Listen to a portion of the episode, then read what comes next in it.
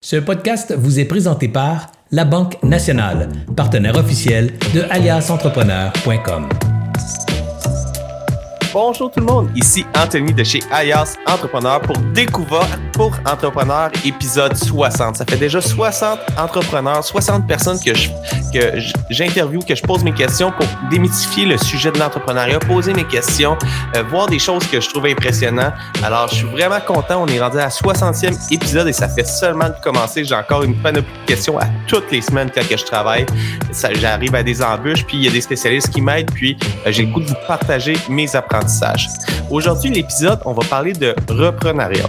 Comment approcher une entreprise avec Jérôme Robert? C'est quoi le processus? Il y a une histoire vraiment inspirante. Il se définit comme un leader bienveillant, capable de rassembler une équipe, derrière des objectifs et une vision commune pour poursuivre le développement d'une entreprise. On s'est rencontrés à Expo Entrepreneur. Il me parlait de son histoire, il me parlait de Search Fund, comment il a, il a procédé. J'ai trouvé ça tellement inspirant. Je me suis dit, il faut qu'on en parle en direct sur un podcast parce que son histoire, c'est vraiment, vraiment inspirant. Puis euh, je trouve ça particulier parce que c'est une histoire que j'avais jamais entendue. Je baigne dans le reprenariat, j'ai racheté des entreprises, mais j'avais jamais entendu parler du processus qu'il a fait. Alors, je suis vraiment content de le recevoir sur le podcast. Avant de commencer, j'aimerais ça qu'on remercie nos partenaires qui nous permettent de rendre ce contenu euh, disponible gratuit à des euh, à des milliers d'entrepreneurs semaine après semaine, c'est-à-dire la Banque nationale qui nous supporte depuis plus de quatre ans. Ça, la Banque nationale, Alliance Entrepreneur, aurait jamais vu le jour. Le réseau Mentorat, euh, un réseau de mentors partout au Québec. Le CETEC, le Centre des transferts des entreprises du Québec, ça tombe bien, on parle de reprenariat aujourd'hui. Puis finalement, le ministère de l'économie et de l'innovation. Sans plus tarder, je vais introduire Jérôme. Salut Jérôme. Bonjour Anthony, comment vas-tu? Ça va super bien, toi? Ça va, ça va. Écoute, j'ai la COVID depuis quelques jours, fait que mon niveau d'énergie va être un petit peu plus bas, mais je pense que l'enthousiasme de parler aujourd'hui va venir compenser tout ça. C'est merci beaucoup d'avoir euh, quand même euh, fait l'entrevue et puis euh, on est pour rassurer tout le monde qui nous écoute en audio, on n'est pas dans la même pièce, on est à distance, on prend nos précautions. Alors c'est très apprécié puis je suis certain que avec avec le sujet d'aujourd'hui, tu vas trouver l'énergie de de passer au travers. Puis j'aimerais ça qu'on commence direct dans le vif du sujet. Pourrais-tu nous parler de reprenariat? Puis pourquoi tu as décidé d'aller vers le reprenariat versus de partir une entreprise par toi-même? Absolument. Ben écoute, le reprenariat, c'est euh, souvent ce qu'on définit par le reprenariat, c'est le fait de racheter une compagnie, de reprendre une compagnie euh, à un dirigeant qui n'a pas de relève ou qui souhaite passer la main et qu'un repreneur donc vienne poursuivre son aventure en, acquérant la compagnie puis en continuant de la développer. c'est une forme d'entrepreneuriat, sauf qu'au lieu de partir d'une page blanche pour amener la compagnie à un point A, on la prend à un point A, puis on continue à développer pour amener à l'étape suivante à, un point B. Fait pourquoi est-ce que moi j'ai voulu faire du reprenariat? Bah écoute, j'ai déjà été entrepreneur dans ma vie. J'ai eu une franchise de peinture quand j'étais aux études, j'ai eu ma compagnie en, communication digitale quelques années plus tard. Fait j'ai été entrepreneur. Je sais ce que c'est que partir avec de rien, d'avoir juste une idée, puis aller se battre pour essayer de, de trouver ses premiers clients, pour trouver ses premiers contrats. Fait que ça, je l'avais déjà fait dans ma vie.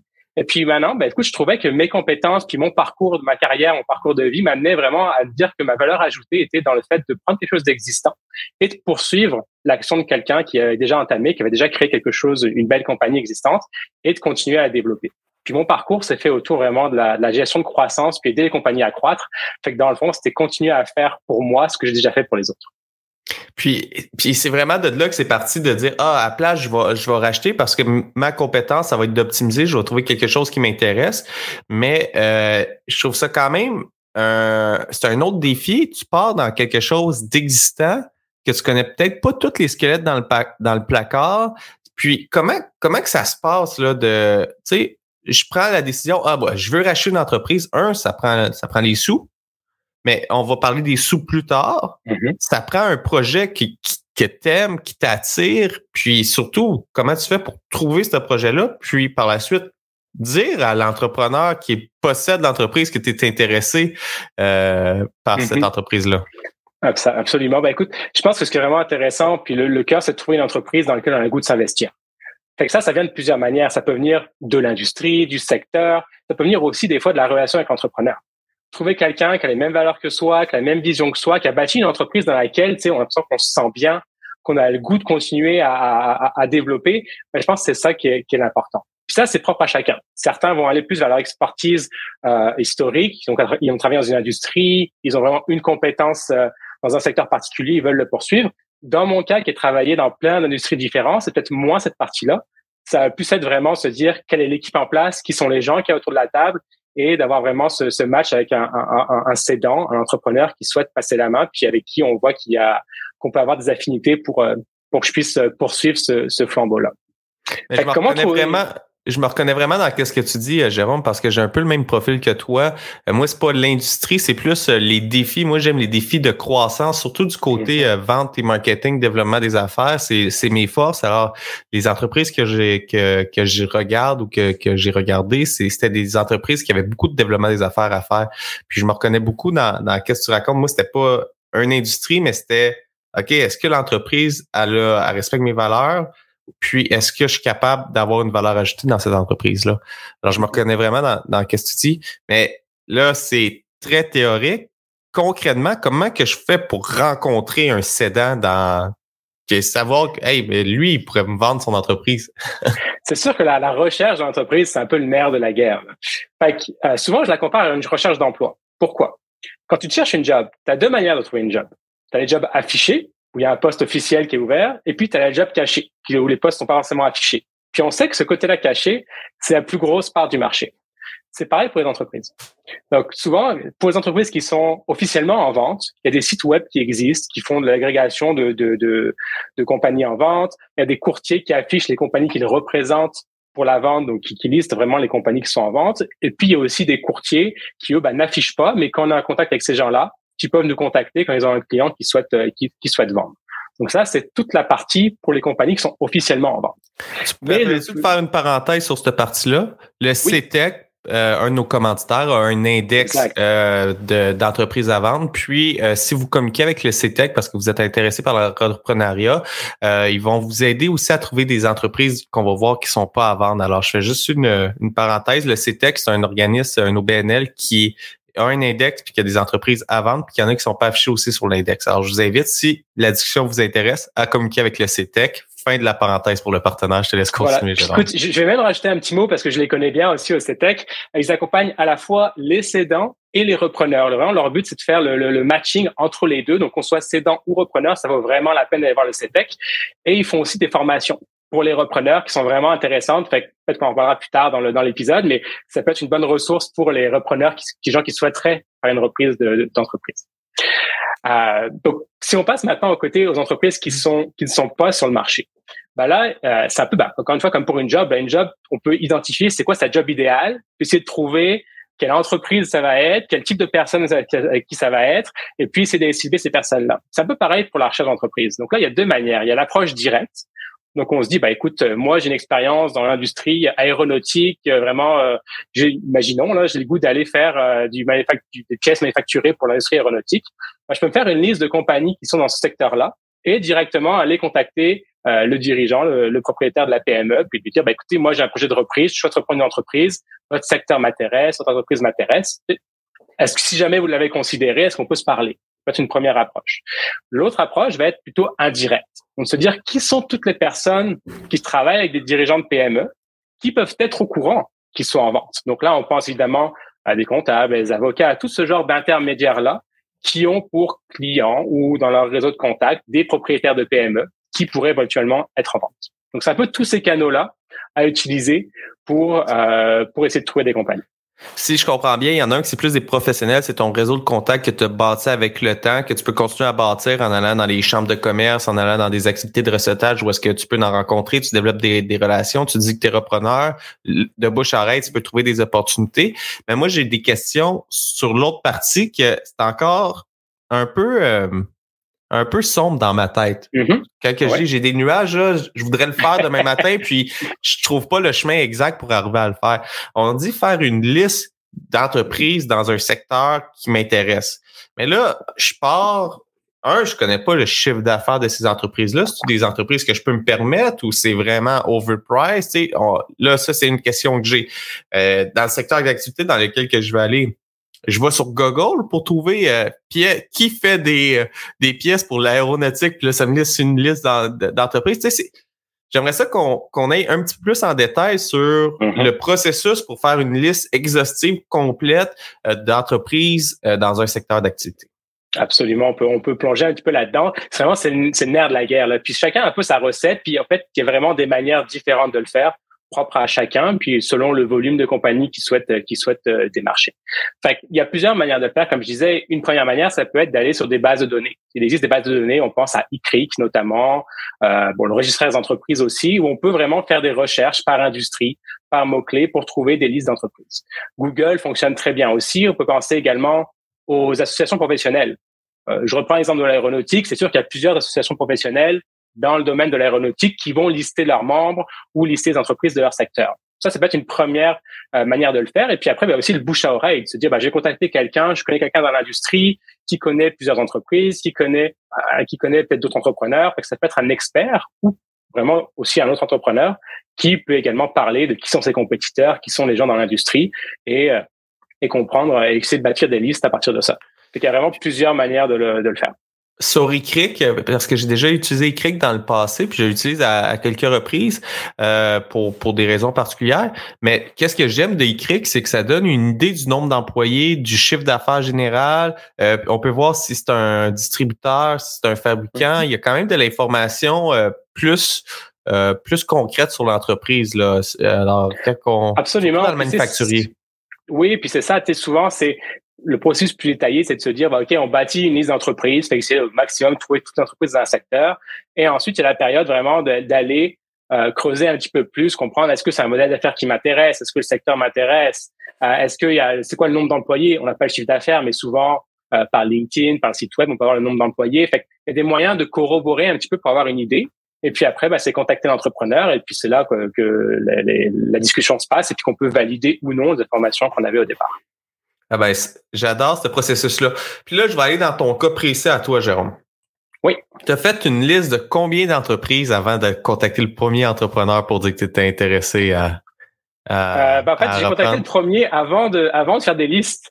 Dans le fond, euh, avant de vraiment de commencer de lancer le Search Fund, dont on parlera tout à l'heure, euh, j'ai déjà parlé autour de moi, tu sais, que j'avais ça en tête, en fait, pour dire ma formation de reprenariat au CETEC, moi, je l'ai fait en 2018 ça fait un petit bout de temps que j'avais ça en tête et que je savais déjà que je voulais, après mon expérience, euh, ma dernière expérience à la Banque de développement du Canada, à la BDC, je savais que je voulais me lancer dans le reprenariat. Fait que si tu veux, j'avais déjà parlé autour de moi. Fait puis je pense que c'est ça aussi un peu c'est un travail un peu continu. On en parle autour de soi, les opportunités viennent. Il y, en a, qu'on va chercher en faisant du travail plus actif. Fait que c'est un, mix, un mix de tout ça. Mais je te dirais, euh, c'est sûr qu'à un moment donné, euh, ben, aussi dans mon cas, ben, c'est une game de volume. Fait que c'est sûr, c'est qu'il va y avoir plusieurs centaines, milliers d'entreprises à contacter peut-être pour trouver la bonne. C'est ça, ça, ça, ça, je trouve ça quand même impressionnant. Centaines de milliers, des pas centaines, de milliers, des centaines ou milliers. Alors, pas des centaines de milliers, mais des centaines ou des milliers d'entreprises avant de trouver une entreprise qui te représente. Alors, c'est ça, là, corrige-moi si j'ai tort, mais t'as pas arrêté au premier nom, au premier non-match, puis t'as continué, là. Ah, tu sais, c'est un peu le propre des entrepreneurs quand même. Tu sais, à un moment donné, des noms, tu vas en avoir tout le temps. Si tu n'es pas capable de passer au travers puis dire, ben, je vais voir la prochaine, je vais trouver, ça va être la prochaine, ouais, c'est sûr que c'est plus difficile. Il faut être capable de dire, puis ça prend du temps. En général, euh, c'est pas euh, souvent les gens vont prendre 12 euh, mois, 18 mois, 24 mois des fois pour trouver une compagnie, pour trouver la bonne. Puis tu sais, encore une fois, je reprends l'analogie de la recherche d'emploi. Trouver une job, là, si tu es prêt, prêt à prendre, pas dire n'importe quoi, mais c'est très très flexible, ça peut être très facile. Si tu veux une, une job spécifique dans une industrie qui, que tu aimes, euh, avec les personnes que tu aimes autour, dans le sous-secteur que tu aimes, qui est prêt à t'offrir la job, qui a une place, et en plus qui est prêt à te payer le salaire que tu veux, bah, ça, c'est beaucoup plus compliqué. C'est pareil pour la compagnie. Plus je trouve la compagnie dans une industrie que tu aimes, la compagnie qui te plaît, que le cédant, il y a un bon fit, qui soit prêt à te la vendre et que le prix, bah, vous mettez d'accord sur le prix. C'est ça qui rend un peu toute la recherche plus, euh, plus complexe. Plus complexe. Ben, j'adore ça. Fait que Là, on, a un bon topo. Avant de parler plus, comment qu'on fait dans ton cas, comment tu as fait pour subvenir pendant le 18 à 24 mois euh, à chercher puis à passer ton temps à temps plein à chercher une entreprise? Parce que tu as une technique pour ça. Il y, a un principe qu'on va parler aujourd'hui pour ça. J'aimerais ça qu'on démystifie tout de suite là. J'ai une entreprise qui m'intéresse. Je suis intéressé, exemple, quelqu'un qui est intéressé à reprendre Alliance Entrepreneur. On va prendre cet exemple-là ça serait quoi le, processus que tu prends pour arriver à parler à l'entrepreneur pour dire que tu es intéressé sans le brusquer? Ben la première prise de contact peut se faire de différentes manières. Elle peut se faire euh, par un courriel, elle peut se faire par un appel, appel cold calling qu'on appelle, appel à froid là directement. Euh, ça peut être par une lettre, ça peut être par une introduction par quelqu'un qu'on connaît. Il y a vraiment plusieurs moyens de le faire. quand on a ciblé vraiment une entreprise, puis on se dit ok celle-là, je veux vraiment rentrer en contact avec le propriétaire, bah souvent plus il y a une introduction, plus il y a une connexion proche, plus facile. On va essayer de trouver des gens qui, qui, qui connaissent, comme nous introduire auprès d'entrepreneurs. Mais sinon, c'est les contacter directement. Puis ça, faut oser le faire il n'y a pas de honte à dire, ben, moi, je suis un repreneur, je trouve que vous avez vraiment une belle compagnie. Euh, je ne sais pas si vous êtes en vente, mais si jamais vous y pensez, si jamais vous avez le goût qu'on en discute, ben, je, je suis là pour ça, puis, euh, puis j'aurai le goût qu'on en parle, puis je vous présente mon projet. Et puis des fois, ben, souvent, c'est dans un coin de leur tête, et les entrepreneurs ont toujours des fois un peu de mal à lâcher leur entreprise, mais aussi parce que souvent, il n'y a pas de relève. Puis c'est le cas de beaucoup d'entrepreneurs. Ils n'ont pas planifié leur relève, ils n'ont pas quelqu'un à l'interne ou à l'externe qu'ils ont identifié. Fait que c'est ce qui les, quelque part les freine aussi pour faire la transition. Mais si des fois il y a un clic, il y a quelque chose qui se passe, puis il y a une, il y a une bonne entente, puis OK, je vois cette personne-là comme futur repreneur, ça peut faciliter évidemment la suite du processus. Puis ça, c'est un super de bon point. Tu as dit, il y a beaucoup de gens qui n'ont pas de relève actuellement. Ça, c'est un fait. Mais il y a d'autres entreprises qui avaient préparer la relève, mais que la relève arrive peut-être pas ou est partie, puis là, ils se tombent les, les, les mains vides. Alors, une entreprise qui avait peut-être une relève en préparation, ça veut pas dire qu'elle n'est pas quand même disponible en date d'aujourd'hui. Puis ça, euh, euh, j'aime ça. Alors, c'est vraiment d'oser le faire, parce que le, le gros du défi, c'est d'oser, c'est d'appeler, c'est de briser la gêne, parce que il y a, en tout cas, pour moi, personnellement, il y a quelque chose de gênant de prendre le téléphone puis euh, d'appeler d'appeler une entreprise puis de dire bonjour, je peux te parler au propriétaire, j'ai j'ai une question là. Bonjour, je suis monsieur le propriétaire. Je suis intéressé par euh, racheter ton entreprise. Je fais, j'ai le processus de, de, je suis en processus de reprenariat. Quelque chose de gênant, mais c'est, de le faire. C'est gênant, mais quand tu le penses, euh, mets-toi à la place du propriétaire. Sais, pour lui, c'est peut-être valorisant que quelqu'un s'intéresse à sa compagnie. Peut-être qu'il n'y a jamais pensé, puis au pire, sais, il n'est pas intéressé. Il va dire, bah écoute, non, je suis pas à vendre, je me vois encore là pendant dix années. Euh, merci, bonsoir. Ça n'empêche pas des fois même d'avoir des bonnes discussions. Ça m'est arrivé avec des propriétaires de parler de l'industrie, parler de leur contexte, euh, parler de l'impact de la COVID. tu sais, souvent, ils sont contents d'avoir quelqu'un à qui parler. Euh, des fois de ces enjeux-là parce qu'ils ne peuvent pas vraiment parler avec leurs employés. Fait des fois, même malgré tout, malgré des noms que j'ai pu recevoir, eh ben, ça fait des bonnes relations, puis des fois des introductions vers d'autres euh, d'autres personnes. Fait je pense qu'il faut le voir plutôt comme c'est une offre qu'on leur fait de se dire, bah, si jamais vous n'avez pas de relève et que vous avez envisagé vendre notre entreprise, c'est peut-être une solution pour eux. Tu sais, j'ai rien à vendre, je, je, je, suis pas en train de leur prendre de l'argent, leur vendre un contrat, rien du tout. Fait je pense que c'est ça un peu l'état d'esprit dans lequel il faut se mettre aussi. J'adore ça, un petit peu comme une maison. Sais, euh, moi, quand j'ai acheté ma propriété, c'est, quand même drôle parce que c'est un peu dans le même principe. avec ma conjointe, euh, ma femme d'aujourd'hui, on savait qu'on voulait habiter dans quel secteur, sur telle rue, à tant de kilomètres. Alors, il n'y avait pas beaucoup de maisons, puis je connaissais un des propriétaires que j'avais entendu dire qu'il voulait déménager de ville, puis qu'il allait peut-être vendre sa maison. Puis sa maison n'était pas affichée. Alors, on a pris une marche, on est allé cogner à la porte, puis on lui a posé la question, puis il m'a dit, ah, moi, je suis pas prêt à vendre, mais le voisin, il, veut vendre. Puis là, on a rencontré le voisin. Finalement, la maison du voisin fitait avec tous nos critères, encore mieux que la maison initiale qu'on voulait acheter. Puis on a, on a fini par euh, conclure la transaction puis acheter la maison. Alors, quand on, qu'est-ce que je comprends? Puis j'ai pris une grosse analogie, mais qu'est-ce que je comprends du processus? C'est, on fait des appels, on sème des graines un petit peu comme un, un fermier, puis de tranquillement, on va ça, ça va mûrir. Puis quelqu'un qui a dit non aujourd'hui, ça va peut-être aller dans sa tête. Puis six mois plus tard, il va peut-être dire Hey, tu sais, tu sais quoi, là, j'ai eu euh, une semaine plus difficile, puis euh, je suis peut-être plus dû pour ma retraite que je le pensais. Puis là, le, discours va avoir été dans la tête, va avoir mûri. Puis ça, ça m'apporte à, à, ma question. Quelqu'un qui dit non, je suis pas à vendre, comment tu fais pour dire mais écoute, en ce moment, non, mais j'aimerais quand même te laisser mes coordonnées pour si jamais tu changes d'avis. C'est quoi le. Tu sais, pour conclure, à laisser ton, ton, ton numéro de téléphone puis ton nom pour dire que tu es, repreneur intéressé, c'est. T'as-tu comme une phrase magique pour, euh, pour comme briser le nom puis le ramener à. pas, pas nécessairement. Je te dirais, c'est vraiment selon la, la, discussion, mais souvent, tu sais, je, vais avoir un courriel que je vais leur envoyer, leur envoyer avant ou après la rencontre. Fait que souvent, c'est cette trace-là que je vais garder écrite.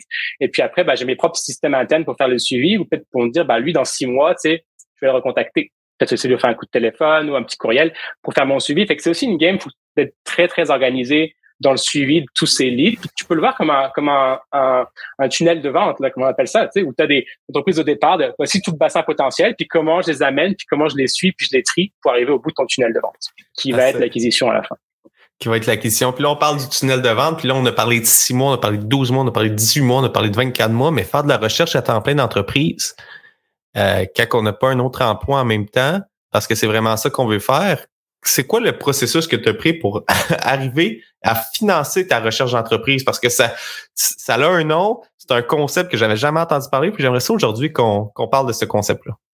Exact. Et puis, ce que je veux dire en introduction, c'est vraiment le monde du reprenariat. Souvent, les gens ont l'image de se dire, ah, des fois, je peux faire ça soir et fin de semaine à côté de ma job, trouver euh, juste un petit listing. Peut-être ça peut arriver pour certaines personnes, mais pour moi, c'est pas ce que je voulais faire. C'est pour moi, c'est mon c'est mon implication pour les 15 prochaines années. Je voulais pas me dire je vais trouver ça le soir à la fin de semaine. Non, c'est un temps plein que je me donne pour trouver la bonne compagnie que je vais pouvoir racheter puis investir dans les dans les 15 prochaines années. Fait c'est c'est je voulais vraiment me mettre à temps plein là-dessus puis c'était vraiment quelque chose de de de de, de, de un point de départ de ma, de ma réflexion. Euh, et puis ce que je voulais dire aussi, c'est que le monde du reprenariat a beaucoup évolué dans le sens où avant on se disait bah tu sais un repreneur individuel, faut que tu mettes juste tes économies pour racheter. Il y a beaucoup aujourd'hui on va parler du search fund, mais aussi beaucoup d'autres manières. Maintenant il existe même des incubateurs pour chercheurs d'entreprise euh, qui commencent à se développer pour aider des repreneurs justement à aller cibler, contacter puis euh, négocier le, rachat d'une entreprise. Fait il y a beaucoup de formes, il y a des formes de sponsoring aussi. Fait ça a beaucoup évolué. Puis les gens qui s'intéressent à ça peuvent faire un peu de recherche sur euh, Google ou ailleurs. Euh, vraiment, ça a beaucoup évolué.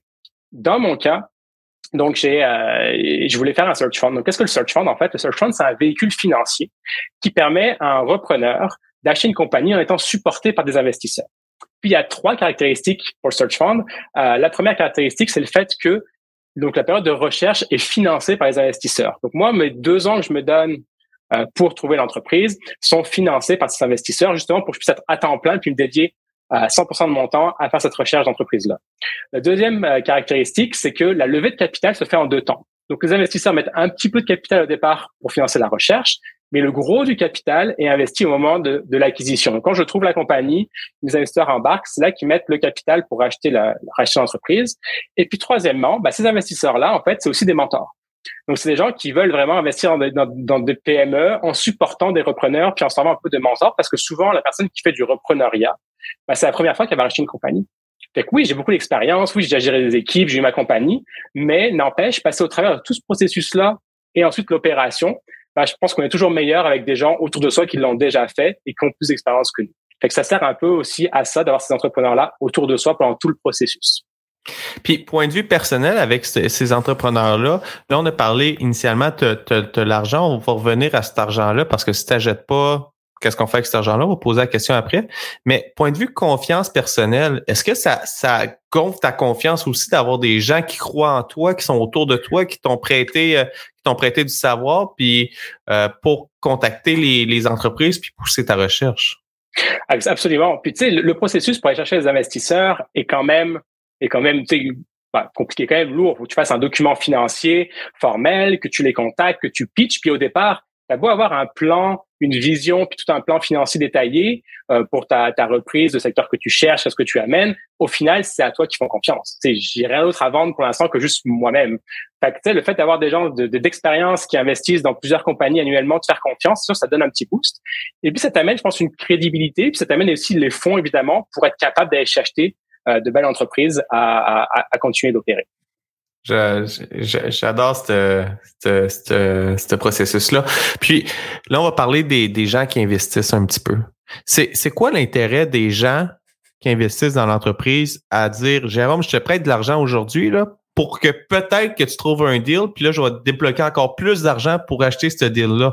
Mais c'est quoi cet intérêt à, ces gens-là euh, de, de te faire confiance et de te prêter cet argent-là? Je vais retourner les rôles. Voir un entrepreneur, un investisseur qui souhaite investir dans une PME privée, c'est plus souvent ils investissent dans plusieurs PME. Comment est-ce qu'ils peuvent le faire? Faut la trouver, faut l'analyser, faut négocier. Ça prend énormément de temps. Fait un investisseur souvent a pas le temps de faire ça tout seul. Qu'est-ce qu'il va faire? Il va embaucher un analyste pour le faire, ou alors il va mettre son fonds dans des capitaux, dans des, fonds de private equity, de capitaux privés, et c'est pas lui qui va faire les investissements, c'est pas lui qui va les gérer. Mais, tout ça a un coût de fonctionnement annuel. Au final, c'est pas on va pas dire c'est pas l'argent qui me prête, mais c'est un peu comme si, au final, moi, je faisais la recherche à sa place de trouver une compagnie dans laquelle il va pouvoir investir. Donc, c'est un coût qu'il aurait eu de toute façon, de manière générale, pour trouver une compagnie dans laquelle investir. Et là, on parle de compagnies privées, de, de PME. On parle pas de compagnies publiques sur les marchés publics. On parle vraiment de, de PME privées. Euh, donc, l'intérêt pour ces gens-là, c'est de mettre du capital au travail, évidemment, pour euh, faire des rendements comme tout investisseur, mais aussi d'avoir un impact, de voir l'impact concret d'une PME qui se développe, qui crée de l'emploi, puis d'accompagner, encore une fois, un entrepreneur là-dedans. Donc, ça prend les investisseurs qui ont le goût d'être un peu plus proches des opérations, qui ont le goût de voir ce qui se passe un petit peu, puis de pouvoir être là sur le conseil d'administration ou juste en support à l'entrepreneur comme, euh, comme mentor. Et puis après, troisièmement, bah, c'est la classe d'actifs des search funds a de très très bons rendements. Puis tu sais, les search funds, là, pour faire une petite perspective historique, euh, le concept a été créé en 1984 aux États-Unis, puis il y en a eu 530 euh, en Amérique du Nord jusqu'à présent. Puis ça se développe de manière vraiment exponentielle. Là, quand on voit les chiffres, c'est une courbe qui monte, euh, qui monte très très fort. Euh, et il y a des statistiques Stanford, l'université Stanford publie tous les deux ans une étude sur les search funds, et qu'on sait très précisément euh, combien de personnes le font, quels sont les rendements, c'est quoi le profil des personnes qui, qui, qui, cherchent. Il y a beaucoup beaucoup de données. Et les rendements pour ces investissements-là sont souvent, on appelle ça un TRI, donc un taux de rendement interne de 35% C'est-à-dire un, un rendement interne annuel de 35 en moyenne pour l'ensemble des search funds euh, à date. Donc, c'est aussi un très bon rendement pour les investisseurs. Puis, euh, qu'est-ce que je comprends de ton explication, c'est que c'est un peu comme si engagé par plusieurs personnes qui recherchaient des entreprises. Alors, eux, ils splitent le risque à plusieurs. Alors, c'est pas comme si j'engageais un analyste à l'interne que je paye, puis s'il trouve rien, je les paye au complet. Ils splitent un petit peu le risque, puis par la suite, quand l'opportunité arrive, il y a déjà d'autres d'autres investisseurs, c'est un regroupement qui vont finir par faire la transaction puis être capable de lever le capital pour splitter les risques. Exact. Ben moi, dans mon cas, par exemple, tu vois, j'ai 11 investisseurs ou entités qui, qui, qui, investissent. La plupart, quasiment tous, devraient investir après l'entreprise que je vais trouver. Et ça arrive parfois qu'il y ait quelques-uns qui, parce que pour des circonstances, euh, euh, parce qu'ils ont d'autres investissements à faire ou peu importe, ou finalement ils aiment pas du tout le secteur, c'est que qu'il y a un ou deux qui, qui, qui peuvent, puissent dire, bah, je passe sur l'investissement. Mais généralement, la plupart la grande majorité vont investir. Et puis de toute façon, on s'est mis d'accord là-dessus. Quand je leur ai pitché mon, mon idée, je leur ai pitché mon, mon, projet de Search Fund, bah, on s'est mis d'accord sur les grandes lignes justement. Donc, on est quand même très alignés et je suis en contact avec eux souvent pour analyser les entreprises aussi. Donc, je vois très bien qu'est-ce qui les intéresse et ce qui les intéresse pas. Puis, disons que tu trouves pas d'entreprise, qu'est-ce qui se passe avec le capital qui t'ont prêté? À ce capital-là, sûr que le capital de recherche, donc pas de capital d'acquisition, donc qui est quand même minime comparé au montant d'acquisition qu'ils peuvent faire derrière. Là. Ben, évidemment, ce montant-là, si au bout de deux ans, je trouve pas de compagnie, ce montant-là est perdu. Mais dans le fond, c'est pour eux, c'est comme ça, c'est un frais de recherche qui, qui mettrait, qu'ils auraient le même risque avec un autre analyste ou quoi que ce soit. Euh, donc c'est, mais encore une fois, ces gens-là qui derrière peuvent, mettre 200 000, 500 000, 1 million dans l'équité, bah, s'ils mettent euh, 20, 30, 40 000 au départ, pour eux, c'est un petit frais en comparaison des montants qu'ils investissent euh, en arrière. C'est pour, diminuer le risque. Puis alors, juste pour que je le résume, puis je sois sûr de bien comprendre, euh, tu n'as pas de garantie personnelle envers le montant qu'ils t'ont prêté pour trouver l'entreprise. Alors, si après deux ans, tu as fait les recherches, puis il n'y a pas d'entreprise intéressante qui t'intéressait à reprendre ou qui, qui était qui a de deal, il, elle pouvait être intéressant, mais le deal final n'était pas intéressant. Si ça, ça n'arrive pas, euh, tu n'as pas de dette, puis tu te repars, tu peux te trouver un emploi ou partir dans entreprise exact. Ça part comme, euh, comme si c'était rien passé, sauf que ce qu'il faut voir, c'est que moi, pendant deux ans, je, ben, pu faire une carrière et aller prendre d'autres postes à stabilité dans l'industrie. Au final, je fais une recherche pendant deux ans avec un salaire beaucoup moindre que ce que j'aurais sur le marché. Fait que, tu sais, c'est un engagement pour moi, puis de faire ça tous les jours pendant deux ans. Je sais, si je, je trouve rien, j'aurais perdu deux ans. Il faut pas croire qu'on dit ah on va donner de l'argent à quelqu'un qui va partir faire n'importe quoi avec. Pas du tout. Il y a des rapports trimestriels que je fais avec mes investisseurs. Euh, puis tu sais c'est un engagement très très fort pour justement leur prouver puis montrer qu'on est commis à faire à faire ce, euh, ce processus là. Puis dans mon cas comme je disais je depuis 2018 je me suis formé pour la reprise. Euh, j'ai tissé beaucoup de liens avec des investisseurs depuis ce temps-là. Euh, j'ai quitté ma job avant d'avoir levé mes fonds. Fait pour moi, j'étais commis. C'est sûr dans ma tête que j'allais faire une reprise d'entreprise. Le Search Fund a été un modèle euh, pour le faire. Si ça n'a pas fonctionné pour le search fund, j'aurais fait autre chose. Mais j'aurais toujours repris une compagnie. C'est il y a juste ça en tête pour moi, puis c'est mon projet unique. Le, search fund est juste un moyen d'y arriver.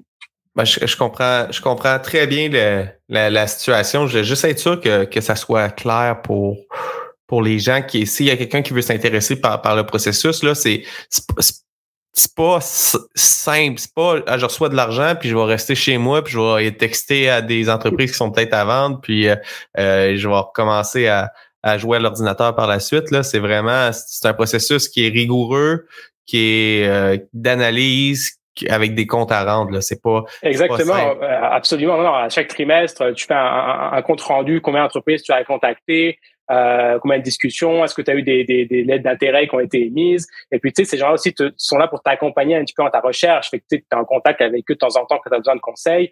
Et puis, il faut leur avoir prouvé aussi que par ta carrière, par ton plan, par tout ce que tu veux faire, bah, que tu sais, qui te font confiance pour donner de l'argent. Moi, j'ai jamais croisé personne qui m'a donné de l'argent en disant fais ce que tu veux avec, puis vas-y, je te fais confiance. Et c'est pas comme ça que ça marche. Fait que tu peux le voir un peu comme dans le monde du euh, capital de risque. Quand tu investis dans une startup, souvent, elle n'a pas encore de produits ou de services à, qui sont ou de revenus qui sont forcément générés gros. Tu fais confiance à la personne. Ben là, c'est un peu ça. Et pour aller chercher la confiance des investisseurs, ça prend quand même, euh, on va dire, un passé de performance que tu peux prouver et montrer que tu as vraiment un plan défini pour, euh, pour la suite.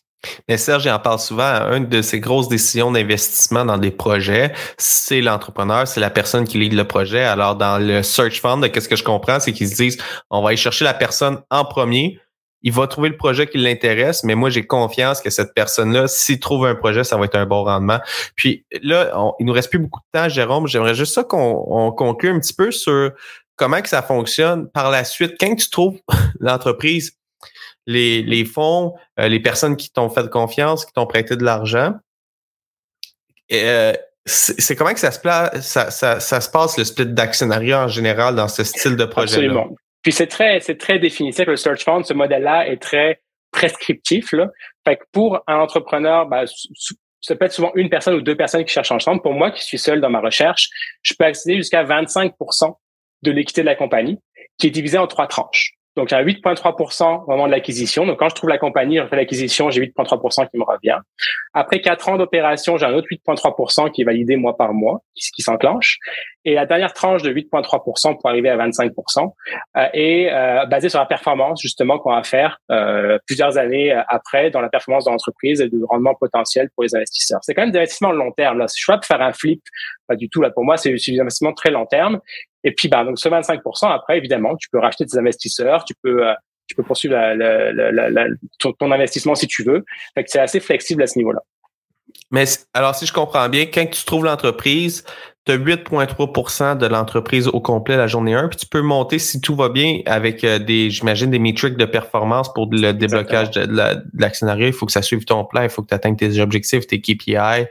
Euh, puis euh, éventuellement, tu peux aller chercher jusqu'à 25% de cette entreprise-là, puis peut-être acheter les autres partenaires avec toi, les fonds d'investissement, pour aller chercher, aller chercher plus de pourcentage. J'aimerais conclure la question, Jérôme, en te posant une question qui est quand même directe. Comment ça, tu te dis, hey, moi, je vais passer deux ans de ma vie à faire de la recherche d'entreprise, puis au final, au mieux, tu vas seulement avoir 25% de l'entreprise versus tu pourrais mm-hmm. partir toi-même puis partir ton entreprise pour avoir 100 100 d'équité. C'est pourquoi pourquoi prendre ce chemin-là? C'est une très bonne question, puis je me la suis posée. Tu sais, j'ai réfléchi longtemps avant de choisir ce, chemin-là, justement. Euh, ben, en fait, c'est vraiment une gestion de risque. Tu sais, c'est une balance. Ce que tu prends d'un côté, tu le perds de l'autre? Fait que pour moi, qui suis euh, père de famille, j'ai deux enfants, euh, ma conjointe, à l'époque où je partais, était travailleur autonome dans le domaine du tourisme de l'éducation. Puis qu'on s'entend qu'en tant que Covid, c'était pas super euh, les, les, les, les, domaines les plus les plus dynamiques. bah, tu sais, c'est sûr que le fait d'avoir une compensation pendant la période de recherche, ça met une, une garantie quand même d'un revenu minimal pour faire cette recherche-là. Puis après, le fait d'avoir des investisseurs, ça amène beaucoup de crédibilité ce mentorat. Et puis les investisseurs que j'ai, peuvent mettre 10 millions sur un deal. Si j'avais financé moi-même, j'aurais pris mes économies, financé deux ans de recherche, avancé les frais professionnels pour essayer d'aller conclure une transaction que peut-être n'allait pas arriver ou elle est arrivée, ben, c'est prendre beaucoup de risques financiers, oui, pour avoir une part plus grosse d'une compagnie, mais qui au final aurait été beaucoup plus petite parce que dans le fond, les économies qui me restaient peut-être pour investir auraient été beaucoup plus basses. Et plus la compagnie est petite, plus il y a un risque dans le transfert aussi, puisque tout dépend beaucoup plus du, du dirigeant. Alors que là, avec mes investisseurs, bah, dans le fond, euh, ma période de, finance, de, de recherche est financée, donc je diminue mon risque. Je peux acheter une compagnie beaucoup plus grosse, donc il y a moins de risques de transfert, et qui a les fondations pour pouvoir la développer. Puis moi, c'est ça ma valeur ajoutée. Ça fait dix ans que je fais du développement d'entreprise, faire des plans de croissance, que j'aide des entrepreneurs ou que je les fais moi-même comme entrepreneur, de faire croître, fait que c'est là ma valeur ajoutée. acheter une compagnie un peu plus grosse avec des bonnes bases bah, va permettre vraiment de mettre ma valeur ajoutée euh, au service de, de la compagnie. Donc c'est vraiment pour moi une, une, balance. Euh, et puis quelque part, je te dirais aussi, ça me différencie sur, sur le marché. souvent, qu'est-ce qui se passe? Il y a soit les repreneurs individuels qui vont acheter des compagnies plus petites, qui ont peut-être un peu moins de mise de fonds des fois, euh, mais qui sont, qui sont souvent seuls. Il y a les fonds d'investissement où là, bah, c'est plus, tu rachètes une compagnie, bah, tu as un peu plus de rendement, tu pas un repreneur qui va la reprendre, c'est un fonds qui reprend, qui va mettre un management en place. Et moi, je suis un petit peu entre les deux. C'est moi, je suis un repreneur.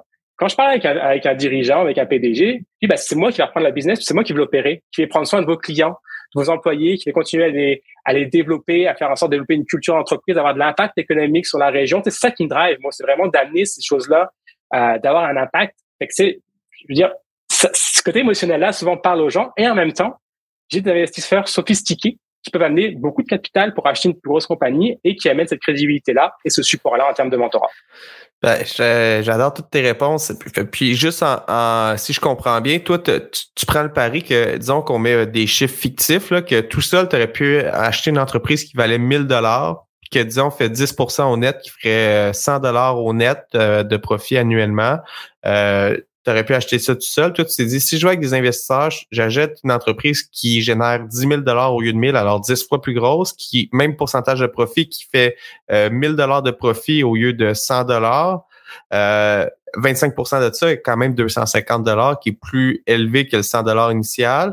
Et puis, euh, au final, le risque est plus, il est plus mince parce que l'entreprise est plus grosse, il y a plus d'employés, le transfert, le transfert est plus il est plus facile. Ça, c'est le côté plus euh, mathématique de la transaction que je comprends du calcul derrière. Puis là, j'ai dit des chiffres fictifs, là, c'est peut-être pas tout à fait ça, mais juste pour, illustrer. Euh, puis euh, disons qu'on y va sur le côté plus de ta différenciation parce qu'il y a une concurrence dans, pour acheter des entreprises. Il y a plus qu'un acheteur.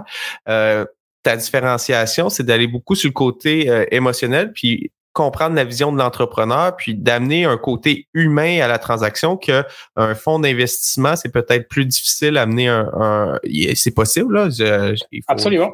Absolument. Mais t'apportes un côté euh, humain, euh, tu joues avec le côté de paix, de la côté de la personne. C'est moi qui va reprendre. Voici la, vision. Puis j'imagine que tu peux aussi être dans un range d'entreprise qui est euh, que peut-être pour les gros fonds d'investissement, c'est des entreprises un petit peu trop petites pour être regardées. puis tout seul pour quelqu'un qui veut partir, ben c'est des entreprises qui sont un peu trop grosses. Alors tu tombes peut-être dans un exact. C'est vraiment un domaine. Absolument, tu as totalement raison. Puis justement, je l'ai regardé dans les chiffres justement d'investissement. Puis c'est un domaine souvent qui est moins desservi par des capitaux. Fait qu'il y a vraiment une offre de marché, puis euh, on le voit avec euh, les entreprises qui sont à vendre actuellement. Euh, fait qu'il y a, il y a un besoin. Et puis c'est là où j'ai ma valeur ajoutée. Moi, mes, mes cinq dernières années, je les ai passées à accompagner des entreprises qui faisaient 10 jusqu'à 200 millions de chiffre d'affaires, mais mettons autour en moyenne de 30 à, 40 millions de chiffre d'affaires. Fait que c'est un peu plus gros que ce que je recherche. Euh, moi, je recherche plus d'entreprises qui ont un BAYA entre 1 à 4 millions à peu près, là, pour donner une, une fourchette. Euh, donc, BAYA, le bénéfice avant impôt et amortissement. Euh, mais euh, voilà, donc c'est aussi parce que c'est là où j'ai le plus de valeur ajoutée. Et oui, il y a de la compétition, mais à un moment donné, c'est comme une belle maison, c'est comme euh, une bonne job. Il y a toujours de la compétition. Plus, je, je suis confiant dans ma, ma, proposition de valeur. Je sais ce que je peux amener à l'entreprise. Puis c'est ça que je vends à un cédant. Puis si je vois qu'il y a un fit, c'est souvent ça part aussi de ça. Puis, c'est ce que j'ai remarqué en accompagnant beaucoup d'entrepreneurs de, de, puis de dirigeants de PME, c'est que la personnalité du cédant euh, coulisse sur l'ensemble de l'entreprise, puis c'est ce qui donne vraiment la culture à l'entreprise. Fait que, trouver quelqu'un avec qui il y a ce bon fit-là, ben, déjà, c'est une marque, c'est une bonne, une bonne base pour, euh, pour une négociation, pour, euh, pour une discussion, puis pour une relève, parce que ça veut dire aussi que derrière, la culture d'entreprise, tu va pas trop de clash avec la culture d'un nouveau dirigeant. C'est ça aussi qui est important, puis c'est ça souvent qui fait que ça peut se différencier. Euh, j'adore, euh, j'adore la, discussion. On pourrait continuer vraiment longtemps. On a déjà dépassé le temps, Jérôme. Alors, je vais conclure euh, euh, la, discussion euh, maintenant. Mais j'aimerais ça qu'on termine. S'il y a quelqu'un qui nous écoute, là, te dit je recherche une entreprise entre 1 à 4 millions de BAYA. S'il y a quelqu'un qui nous écoute qui dit Hey, Jérôme, il, a parlé, ça m'intéresse, j'aimerais ça le contacter. Comment que la personne préfère, euh, s'il y a une entreprise qui pourrait fitter dans ces critères-là, pour être contactée pour te présenter son entreprise? Absolument. Donc ça, pour te faire un, petit pitch de 30 secondes, moi je recherche des entreprises dans le secteur de services, de services B2B, c'est là qui est mon expérience. ça peut être différents types de services, donc entre 1 à 4 millions de BAYA qui est un potentiel de croissance, évidemment. C'est ça que j'amène, d'amener l'entreprise à se développer en Ontario, aux États-Unis. C'est là aussi que je vais chercher des investisseurs pour me supporter là-dedans, justement, qui sont un peu partout au Canada et en Amérique du Nord. Euh, donc, euh, donc un secteur comme ça. Et puis, ben, me contacter. J'ai un site qui s'appelle ambitionrelève.ca, qui transcrit bien ma, ma démarche. Donc, vous me trouvez sur LinkedIn, euh, sur mon site web, et puis vous trouverez mon, mon courriel euh, là-dessus. Donc, ambitionrelève.ca. Ben, merci beaucoup. Des, peut-être un dernier petit mot. Oui, on parle de, de, de cédants, mais s'il y a des repreneurs, des gens aussi qui aimeraient avoir des fois des ressources, des conseils, juste parler de leur expérience, puis qu'on discute, ça ferait vraiment plaisir aussi de pouvoir donner un coup de main. C'est super apprécié, Jérôme, de ta générosité. Puis euh, j'ai vraiment adoré la discussion. Puis ça m'apporte vraiment un autre aspect euh, euh, du côté de ma vision de de dire regarde, le reprenariat, c'est vraiment quelque chose qui peut se faire, qui peut se préparer, qu'on peut rechercher. On parle de diminution de risque, tu sais, le sentiment aussi interne de repartir avec quelque chose qui existe. Tu vois déjà des pistes d'amélioration, tu apportes du sang neuf, tu apportes une, une, vision complémentaire que tu peux amener à un autre, un autre, un autre niveau. Tu peux prendre projet existant, des employés, parce qu'en ce moment aussi, trouver des employés en croissance, mm-hmm. pas toujours évident. Alors, ça apporte vraiment toute une autre vision, puis je comprends vraiment euh, ton choix. Euh, je respecte beaucoup ta démarche, Jérôme. Je trouve ça vraiment inspirant. J'espère que ça va en avoir inspiré d'autres. Euh, ceux qui veulent avoir plus d'informations, N'hésitez pas, faites, c'est la première étape. Contactez Jérôme, ça va être la première étape pour par la suite contacter les autres entreprises. Puis un gros merci d'avoir accepté l'invitation. Merci aussi à la Banque nationale euh, de nous supporter euh, euh, semaine après semaine, mois après mois, depuis quatre ans avec nous. la Banque nationale aussi, ça peut être un partenaire de croissance pour des acquisitions. Si vous êtes entrepreneur, vous voulez faire des acquisitions. Le réseau mentorat, un réseau de mentors partout au Québec qui ont des mentorats aussi en transfert d'entreprise, euh, le CETEC, le Centre de transfert d'entreprise du Québec et le ministère de l'économie et de l'innovation. Sur ça, je vous souhaite un excellent week-end. Les podcasts sont toujours les vendredis midi. Alors, je vous souhaite un excellent week-end. On vient de passer le 60e épisode. On relance très bientôt les grandes discussions. Vous allez en entendre parler. On a un line-up de fou pour l'automne. Alors, restez à l'affût. On va conclure ça avec une grosse activité en présentiel. Alors, on vous dévoile tout ça prochainement. Sur ça, je vous souhaite un excellent week-end. Et puis, encore une fois, merci à Jérôme. Je trouve ça tellement inspirant, le reprenariat. C'est une sphère que euh, j'aimerais qu'il soit euh, plus connu euh, des jeunes qui veulent, et des jeunes et des moins jeunes, mais des gens qui veulent se lancer en affaires. Le reprenariat, c'est une option. Puis on, on a une super bel exemple. Puis ça, ça m'inspire énormément. Alors, euh, merci beaucoup, Jérôme. Sur ça, merci à toi, Anthony. Bye bye.